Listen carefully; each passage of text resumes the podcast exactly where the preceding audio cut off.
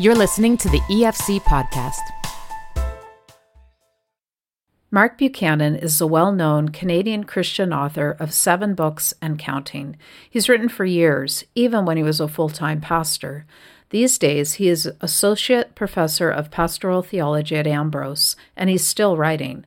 In this conversation, Mark and I explore the spirituality of writing and the mechanics. A lot of pastors think about writing books, and Mark helps us think through that as well. Mark also wrote the May June 2019 cover story of Faith Today magazine, and you'll want to check that out as well, based on his upcoming book about walking and the spiritual life. If you don't receive Faith Today, email me and I'll send you a copy. You can reach me at senior editor at faithtoday.ca. I'm Karen Stiller, and I will warn you I had a terrible cold when Mark and I spoke, but I hope you will enjoy this writerly chat. Uh, Mark, you published books when you were still a pastor at a church on Vancouver Island. Your first book was Your God is Too Safe. How did you find the time to write and pastor?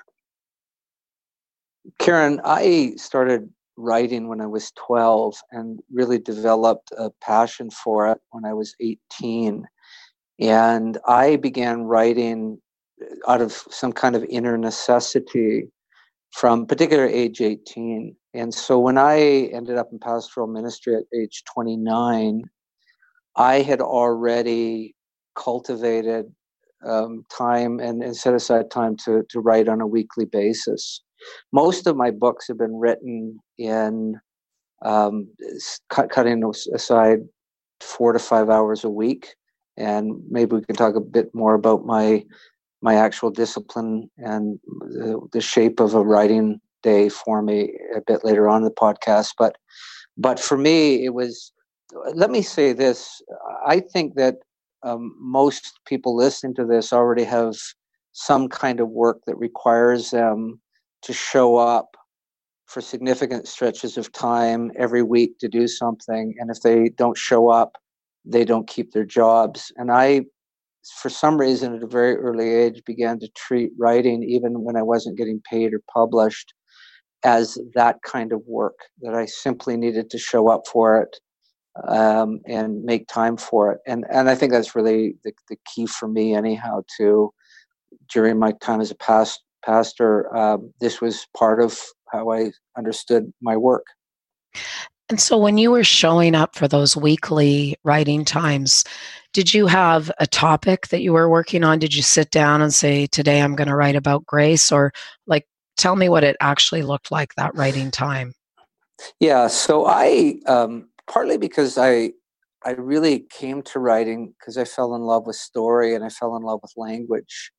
And I, I, for years wrote and developed the craft of writing uh, more than I developed having something to say.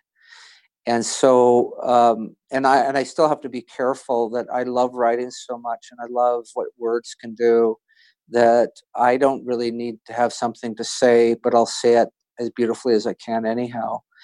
So to, to answer your question, no. In, in in a lot of the early years, I didn't have some topic that was burning in me that I felt I needed to give uh, expression to through, through the form of writing.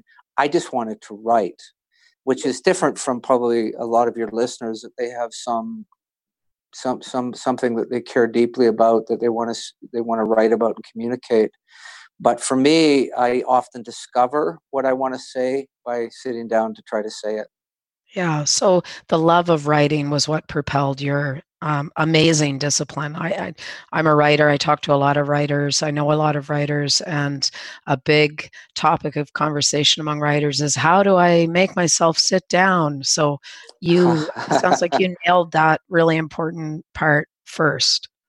I don't even know how because it's not like I'm a disciplined person in general, uh, but for some reason this the the the craft of writing, uh, wanting to learn how to write well mattered to me so much that I, I was willing to treat it as part of my day job without again years before anybody was paying me or, or reading my stuff and so i don't know why why this particular area i'm not disciplined I wanted to be a musician, but not bad enough, so I didn't discipline myself in the same way. But the writing, I did. Wow. Can you tell us how your first book came about? Because I remember I've heard you speak at writers' conferences, and I think you talked about, if I remember correctly, 12 years of writing, and then you were an overnight publishing phenomenon. Yeah, no, no, I was, yeah, indeed. Uh, uh, yet, even maybe a bit longer than 12 years to become an overnight success. So, uh, when I turned 21, so 18, I began to write feverishly, and 21, I decided this is really all I want to do is write. So I went back to to school. I wasn't planning any university training, but uh, but my passion to write led me there. Ended up getting a couple degrees. Um, my early degree is in creative writing, and and so I really had this discipline, as I'm saying, very early on of writing. But so we're going back almost to 21, and I don't publish my first book. It actually doesn't hit uh, the press. It doesn't hit the stands until I'm 41. So that's 20 years to be a, a, an overnight sensation. Um, but the book itself, "Your God Is Too Safe," was about 12 years in in the in the making. So back in my 20s, I had this. I taught uh, at a at um, a leadership training school a, a one week course on on spiritual formation and I uh, began to approach it from the perspective that a lot of us are um, we we we're indifferent we're or not indifferent we're, we're ambivalent about spiritual formation. We want it we don't want it. And so what emerged out of that reflection is that a lot of us have jonah hearts that we're as much running from the presence of god as running to it and I thought, what would a spiritual practices, spiritual formation look for people like me, anyhow, who had this ambivalence? And uh, it touched a nerve in the course I was teaching that I did every year. And when I sat down and said, Is there a book in me? That was the first book that came to mind that I would write about spiritual discipline, spiritual formation for Jonah. Uh, that became Your God is Too Safe, uh, which is a whole different story about how the title came to be but um, that's the origin of that book. But yeah, 12 years in my in my late 20s, I started writing that. Published it in 2001. So, are you approached by a lot of um, fellow pastors who are interested in writing books? And if so, I'm wondering what advice you give them. Yeah, many, many. And so, two things I tend to say to them. One is, are you, are you, is it, is it about a message that you feel is really important, and people keep telling you, you know, have you written on this? Would you write on that? Um, and in which case, probably that pastor has one book in them, uh, which is great. Uh, get that book out. And so I, I but I, if they're a pure writer, then they're going to write no matter what. They can write about their drive to work and make it interesting. Um, but I try to sort of determine is this being driven by some content or is this been driven by some need to express yourself in written form? Um, and then the, the, the, question always comes up about discipline like how do i find the time in my busy life to do it? And here's the math on that karen is that um, i've set apart on a weekly basis about these four to five hours. All my writing pretty much is done on a friday morning. So i get up usually from nine to about two o'clock one or two o'clock i write uh, there's a bit of a different practice if I'm, I'm pushing toward a deadline on a book, but pretty much all my my books got written in that five hour, four or five hour slot on a Friday. What I say is that you know your average book is what 220 pages. If you can produce in that four to five hours four pages every week, you just do the math. Basically, you, you can crank out a, a book in a year. And it's not that difficult if you set aside time and you show up for it like a day job. So you're not waiting for the muse to come and tickle you and and woo you, but you're you're showing up like you you have to frame a house or something, and you you buckle down, you start doing it. It might be bad writing, but you you do what you can in that time allotted. Then you actually can get that book from conception to completion in roughly in about a year. And and most people once they sort of do the math on that and then they may not necessarily set aside you know a block of time like that but they say yeah i can eh, you know i get up every morning really early or my wife wants to go to bed or my husband wants to go to bed before i do. Um, and i i restless and i watch netflix and that's not helping me but i could easily find an hour every day and produce one page in that hour. Again do the math and that's a book in a year. Yeah Wow. Give me that in a word count. I tend to think in word count. So on a typical Friday, um, what? How many words are you writing, or is there fifteen hundred? Fifteen hundred. Okay. Yeah. Interesting. So when you meet um, these pastors, and I think a lot of clergy do think about writing a book eventually because you know they're big thinkers and they're big readers typically, and they're invested in the gospel. Obviously, um, are you? Um, do you encourage them to go for it? Like just try to do that daily or sorry, weekly writing time? I mean, it is hard I, to be published. That's the truth. Incredibly hard, and and maybe we can talk a bit about that later. But uh, yeah, I absolutely do because one of the things that I discovered and um, early in my writing life, w- before I had any possibility of being published, or nobody but but my wife and my wife was interested in reading it. And I had to resolve the issue. Why am I writing this if there's no promise that anybody will ever read this and uh, it'll ever be published or publishable? Anybody will pay me for it? And I, and I began to realize this is actually part of my my devotion. It's part of working out some something important to who I am. So again, whether it's uh, for me, it was being a writer but for many people listening, it'll be, I believe I have this message. Well, is it enough, even for those who feel I have a message, to write that message and write it well, even if it has very few readers? Uh, and for me, I had to resolve that fairly early in my writing life that it would be enough to make this an act of worship, as something I did unto the Lord. And if no one else ever benefited from it, that I had, it was it was a necessary part of my formation and my devotion.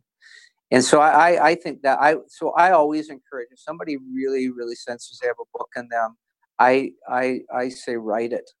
Uh, get all the help you can in terms of good editing. Uh, Karen, I, I, I read recently a book that you have coming out on on the the fruit of your your editing um, skills and, and experience.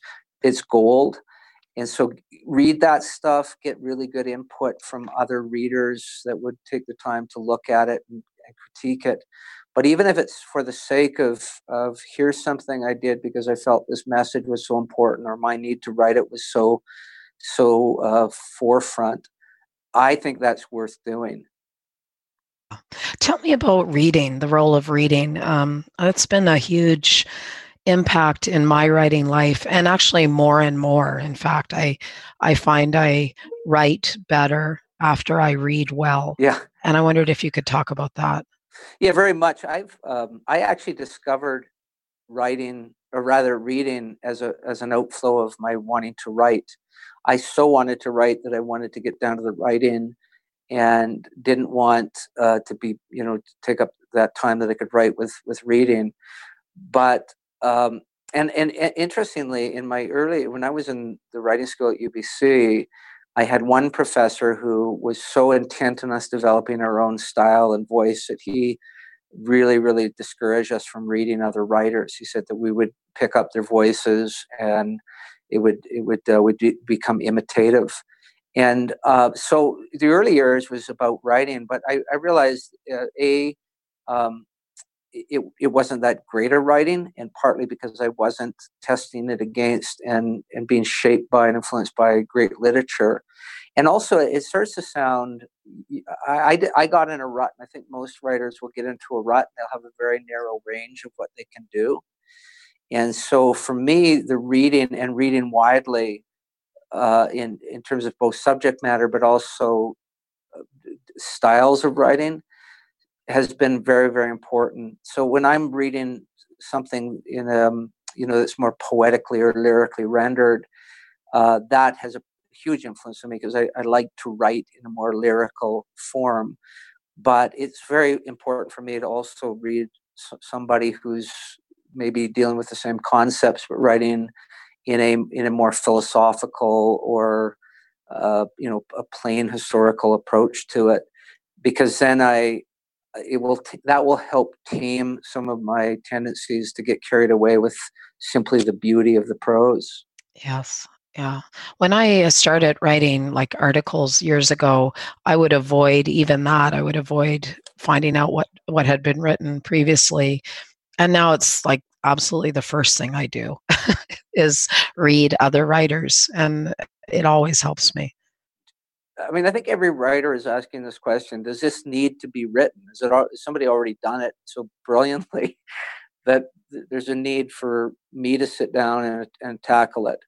And uh, my answer to that is maybe not. Maybe maybe this book is such a, a, a superb expression in, in this moment of our culture that you can now go explore something else to write about because you, you can just point people to that book. But the other thing is that again, coming back to what I said earlier, sometimes we need to write something simply because we need to write it. And whether or not that has a, a huge reading audience or not, it, it's satisfying and meeting some profound need, often mysterious need that we have. So sometimes it's worth writing about anyhow. But uh, coming to your point, to have some awareness, I, I have a book coming out this summer on walking and so I read everything I get my hands on on walking.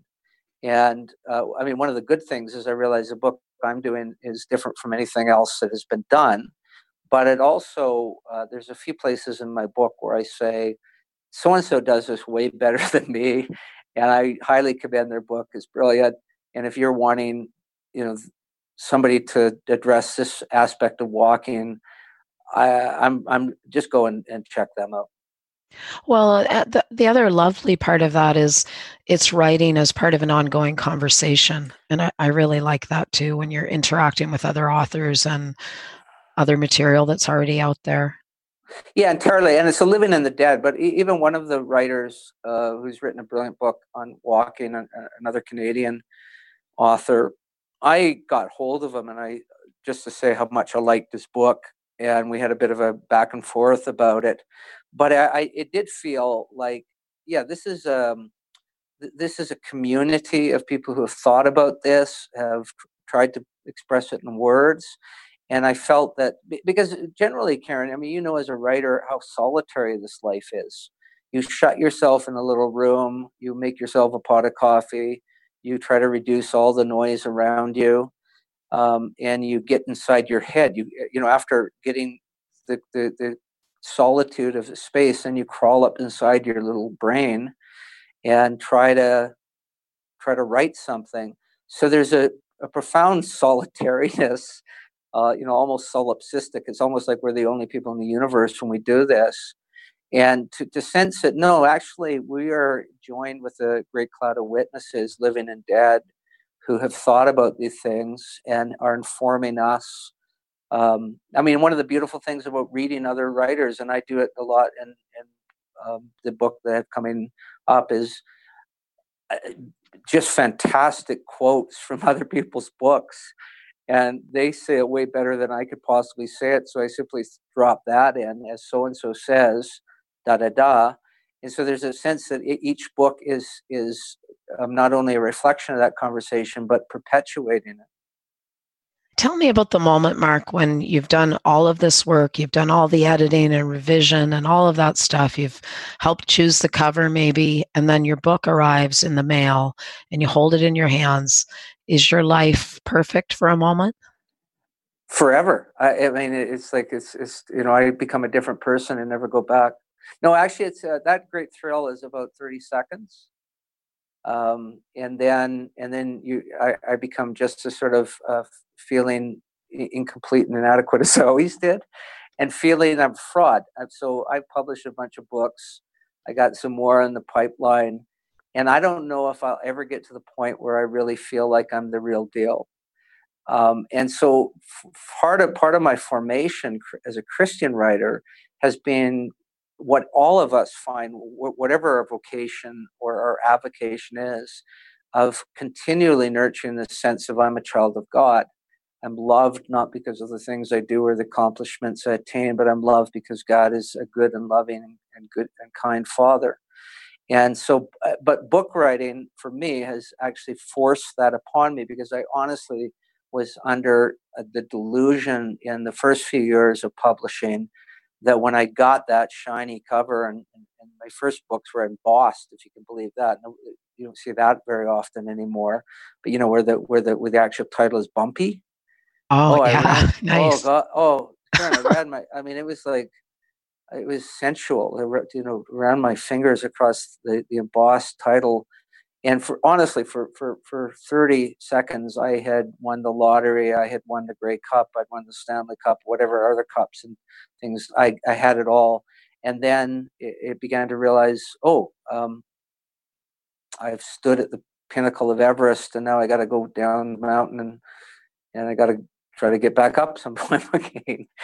And so for, for me, um, I, I, not to dissuade or discourage anybody who's in the publishing process or aspiring to it, but I would I would uh, roundly say, and and I think this is not just my experience, but I think most writers. I mean, you're a published author would attest that um, if you're looking to define yourself or find your worth in publishing stuff, then um, that's that's the book of Ecclesiastes. That's looking for um, for some kind of value and some kind of meaning in something that is not going to hand it to you. It might be a good thing, but it's that's not what your your worth and value and identity rests on. I'd like to ask you along those same lines of, I guess, the spiritual formation of a writer.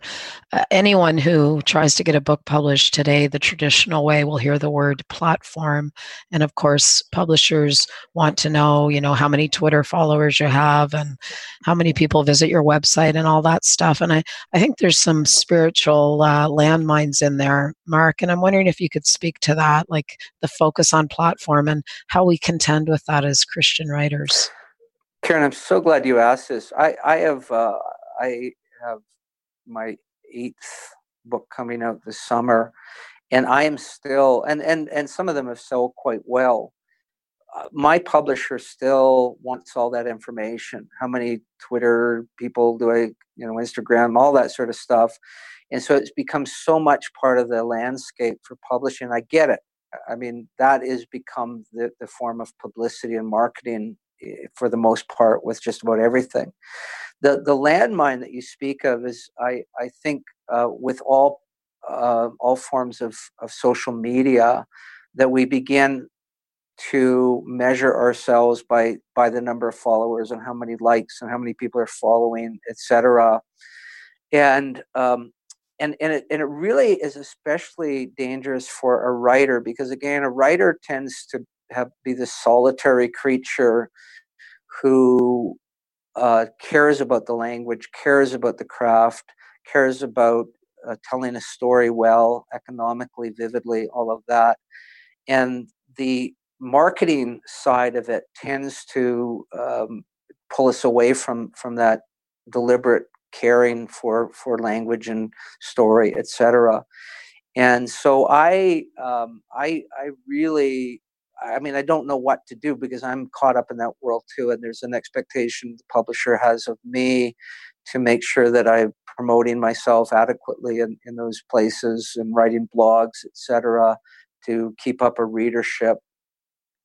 Um, I would say similarly in terms of what I, I said about um, the, the need to publish or the longing to publish, that I try very much to not let my sense of worth and, and identity get caught up in the, my popularity in, in a social media arena. The other thing for me is my wife is um, much better at navigating all that than I am.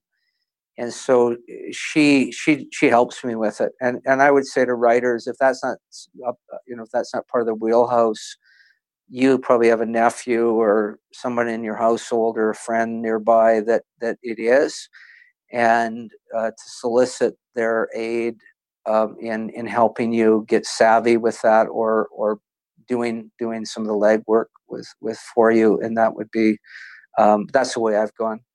Yeah, no, that's that's good advice. How about hanging out with other writers, Mark? Um, do you enjoy doing that?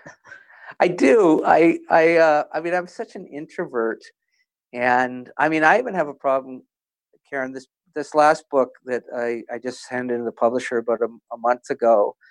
I I don't show it to anybody until I'm ready to turn it to the to the editor, and then I'll turn it over to a few people at that same time that will give me feedback on it.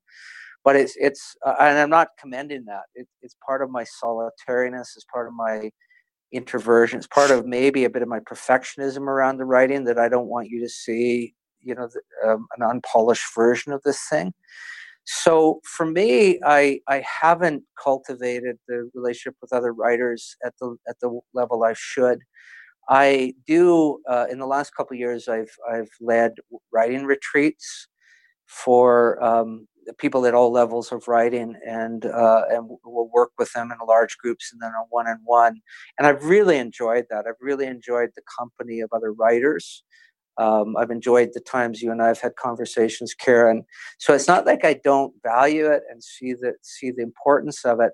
I have have done uh, um, yeah, alarmingly little to pursue it. Well, I will have to keep seeking you out. Thank you. Yeah, c- keep calling me out of my little hidey hole.